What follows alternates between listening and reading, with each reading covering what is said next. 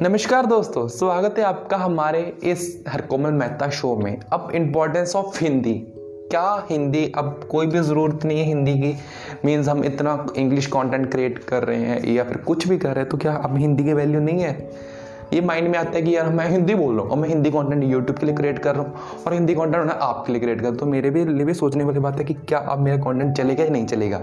सो रही बात, आप ये मार्क मार्क्स निकाल दो कि हिंदी कभी ख़त्म हो जाएगी। बहुत है आबादी इंडिया की 120 130 करोड़ के प्लस है पॉपुलेशन जिसमें से अब 2022 तक ना 60 करोड़ से ज़्यादा हिंदी कंटेंट कंज्यूम करने वाले हो जाएँगे।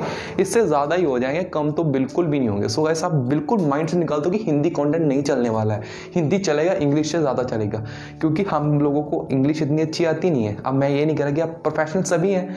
तो बट कोई ऐसा नहीं कि हर टाइम यार इंग्लिश कॉन्टेंट लेता रहे लेता रहे लेता रहे। एक टाइम पैसा आएगा ना कि जब हमको हिंदी की भी ज़रूरत पड़ेगी सो अब ये बुरा मत मानो कि अगर आप हिंदी क्रिएट कर रहे हो, आप खुश रहो, अच्छे हो आप क्योंकि हिंदी की रेट कर रहे हो, आप अपनी लोकल भाषा को प्रेफरेंस दे रहे हो। सही बात है?